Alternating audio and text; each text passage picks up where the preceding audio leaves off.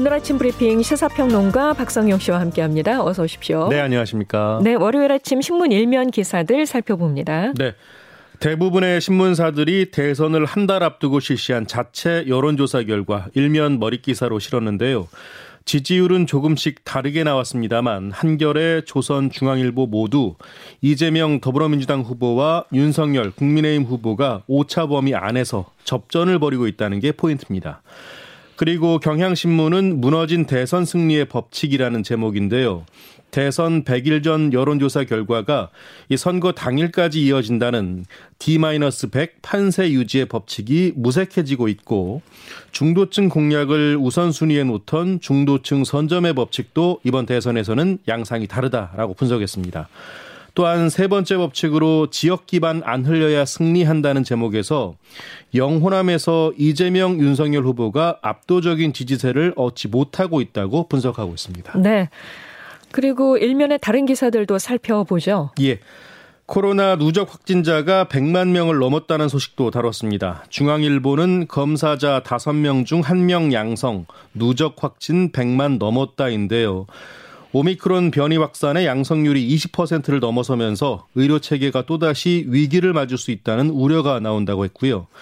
조선일보는 확진 100만 명, 두 달간 1000만 명 될 수도 있는, 있다는 내용인데요.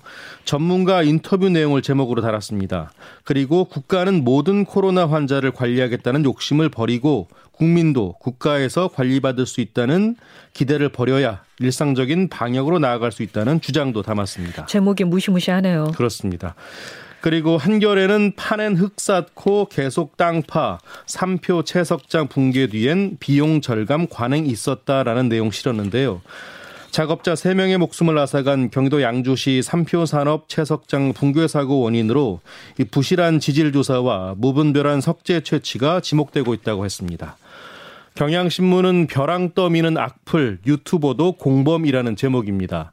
지난 주말 프로배구 선수와 1인 방송 진행자의 사망 소식이 잇따라 전해졌는데 이들이 평소 악성 댓글과 루머에 시달리면서 피해를 호소해왔던 만큼 온라인 괴롭힘 문제에 대한 비판과 성찰의 목소리도 쏟아져 나오고 있다는 내용입니다. 네.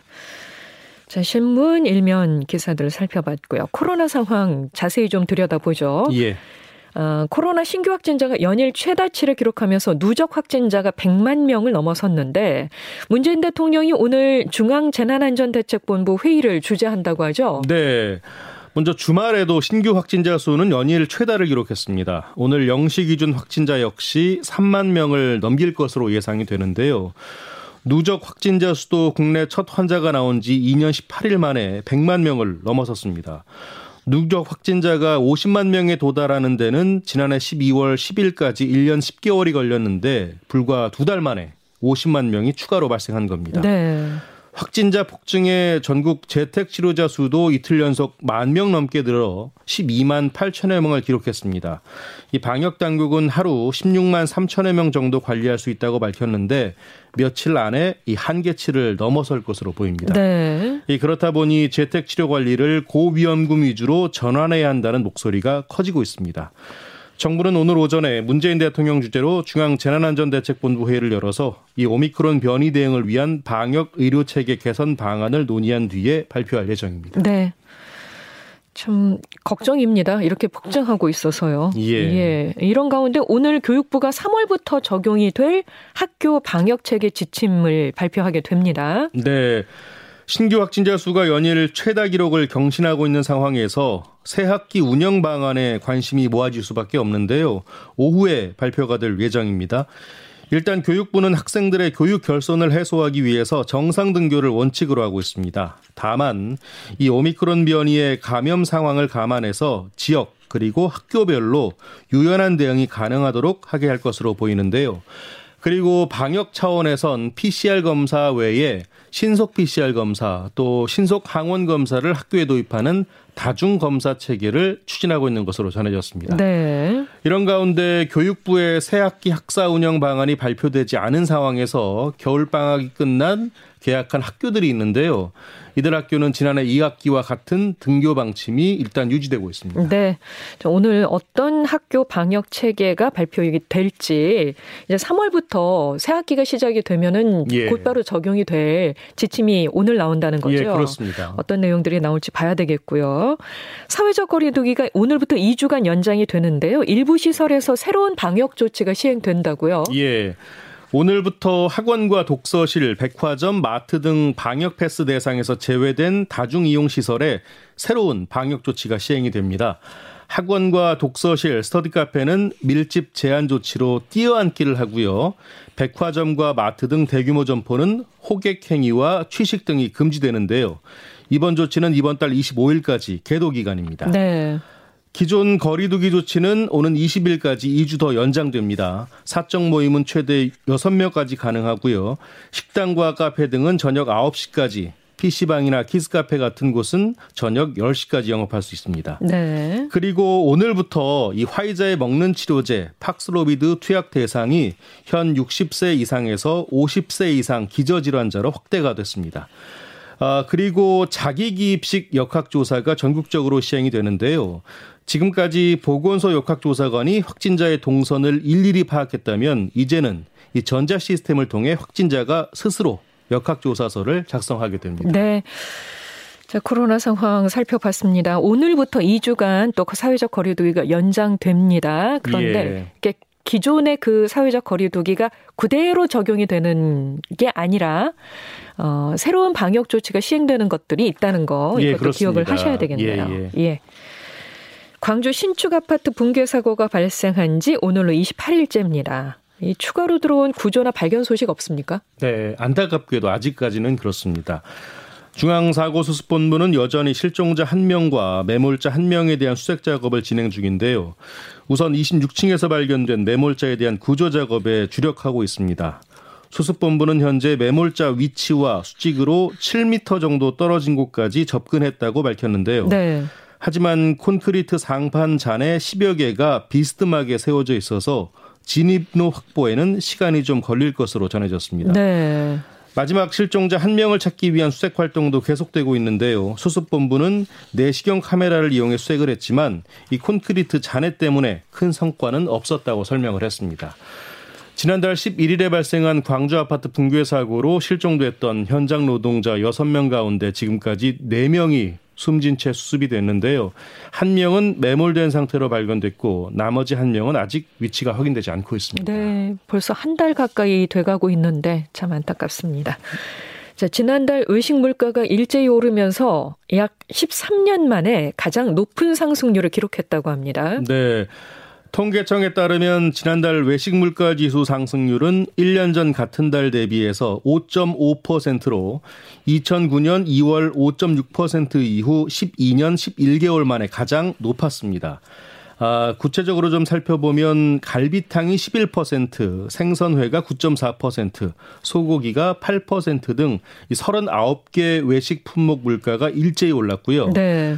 서민들이 즐겨 찾는 품목이죠. 김밥이나 햄버거도 7% 안팎으로 크게 상승했습니다. 네네. 식자재 가격 급등 영향이 외식 가격 전반으로 퍼진 것으로 보이고요. 이에 더해서 이 최저임금 인상 등에 따른 인건비 상승 또 수요 확대도 외식 물가를 끌어올리는 요인으로 작용한 것으로 분석이 됐습니다. 이게 외식 물가 지수를 지금 말씀을 드렸습니다만 이게 사실 장바구니 물가와도 연동이 돼 있거든요. 그렇군요. 예. 그래서 실 실제로 느껴지는 물가 상승은 더 예. 많이 느껴질 수가 있고요. 예. 여기에다가 지금 국제 유가 상승에 영향을 받아서 기름값도 지금 계속 오름세로 보이고 있거든요. 맞습니다. 어, 정부가 유류세 인하 조치를 시행 중입니다만은 국제 유가가 반영이 되면 앞으로 기름값이 더 오를 것 같아서요. 이 부분도 참 체감하는 물가에 영향을 많이 미칠 것 같습니다. 맞습니다. 자, 이런 가운데 벤츠가 아, 공정거래위원회 제재를 받게 됐어요. 예. 경유 차량 차량의 배출가스 저감 성능을 거짓으로 광고한 사실이 적발됐다고요. 네. 어, 벤츠는 2013년부터 2016년까지 카탈로그나 매거진을 통해서 자사의 경유 승용차가 미세먼지의 주범인 질소 산화물을 90%까지 줄인다고 광고했지만 실제 성능은 이보다 낮았다는 겁니다. 벤츠 경유차에는 요소수를 뿌려 질소 산화물을 제거하는 장치가 설치돼 있지만 엔진 시동 후에 25분 정도가 지나면 요소수 분사량이 크게 줄었고 이 때문에 장시간 주행 시 실제 질소 산화물은 허용 기준의 5.8배에서 14배까지 검출됐다는 게 공정거래위원회 결론입니다. 네. 공정거래위원회는 메르세데스 벤츠 코리아와 독일 본사 이렇게 두 곳에 202억 400만 원의 과징금을 부과했는데요.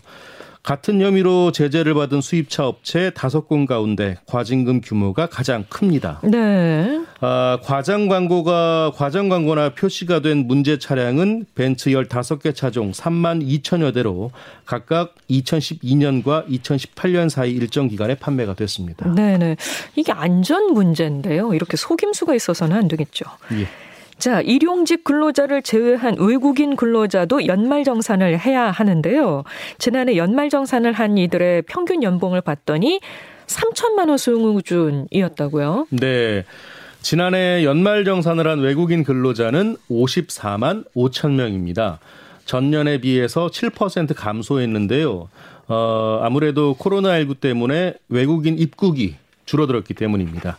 하지만 신고세액은 9,620억 원으로 전년보다 6.4% 늘었습니다. 네. 인건비 상승에 따른 임금 증가가 요인인 것으로 풀이가 됩니다. 네. 이들의 총 급여는 15조 8,635억 원으로 1인당 2,926만 원인데요.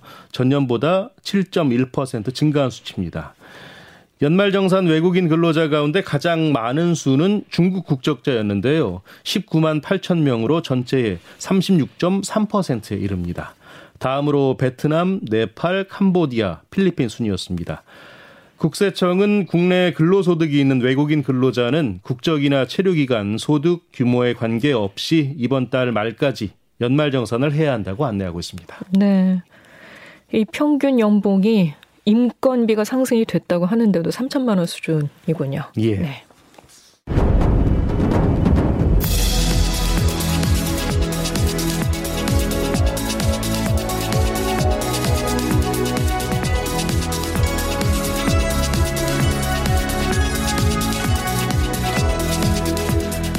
스포츠 뉴스 알아봅니다. 굿모닝 스포츠.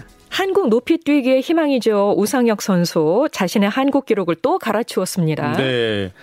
우상혁은 체코에서 열린 세계 육상연맹 indoor 투어 남자 높이뛰기 경기에 출전해서 2m 36을 뛰며 우승했는데요. indoor 투어면은 실내에서 경기하는 건가요? 맞습니다. 예. 동시에 한국 신기록도 경신했습니다. 지난해 열린 2020 도쿄올림픽의 결선에서 자신이 세운 한국 신기록 2m 35를 6개월 만에 1cm 높인 겁니다. 이로써 실내 높이뛰기 세계 1위도 눈앞에 두고 있는데요. 현재까지 세계 육상연맹이 집계한 2022년 높이뛰기 남자부 실내 1위 기록은 2m 29입니다. 네. 그야말로 폭발적인 성장을 하고 있는 우상혁 선수 오는 9월 항저우 아시안 게임에서도 좋은 결과 기대해도 좋을 것 같습니다. 기대가 되네요. 예. 그리고 처음으로 아시안컵 정상에 도전했던 우리나라 여자 축구 대표팀 그동안 출전 중에 최고 성적이죠. 준우승을 차지했습니다. 네. 그래도 좀 아쉽습니다. 예, 끝내 중국의 벽을 넘지 못했죠. 예. 그래도 예, 역대 최고 성적을 거뒀는데요. 역전 패했잖아요. 패를 당했습니다. 예. 예. 전반까지만 봤을 때는 우승하는 줄 알았는데. 아, 그러니까요. 예, 예. 여자 대표팀은 인도에서 열린 아시안컵 결승전에서 중국의 3대 2로 역전패를 당했는데 전반까지만 해도 말씀드린 대로 2대 0으로 앞서서 우승의 희망을 부풀렸지만 후반에 3골을 내리내주면서 우승에 닿지는 못했습니다.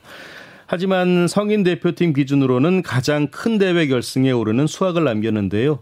한국 여자 축구의 미래는 분명 밝아 보입니다. 네. 베이징 동계올림픽 소식도 잠깐 보죠. 오늘 쇼트랙 경기에서 우리 선수들이 메달 사냥에 나서게 됩니다. 네. 우리나라는 오늘 밤 8시 30분부터, 30분부터 열리는 동계올림픽 쇼트트랙 여자 500m와 남자 1000m 준준결승에 출전합니다. 여자 500m에는 최민정이 그리고 남자 1000m에서는 황대헌, 이준서, 박장혁이 나서 메달에 도전합니다. 그리고 바이레슬, 바이애슬론과 루지에서는 귀화 선수들이 나란히 출전하는데요. 바이애슬론 여자 15km 개인전에는 압바꾸모바 예카테리나가 김선수와 함께 출전하고요. 루지 여자 싱글 1, 2차 레이스에서는 프리쉐 아일린 크리스티나가 나섭니다. 네. 앞서 오전에 알파인 스키 여자 대회전에서는 강영서와 김소희가 중상위권 입상에 도전하는데요. 오늘도 우리 선수들의 선전 기대해 보겠습니다. 네, 지금까지 시사평론가 박성용 씨 고맙습니다. 고맙습니다.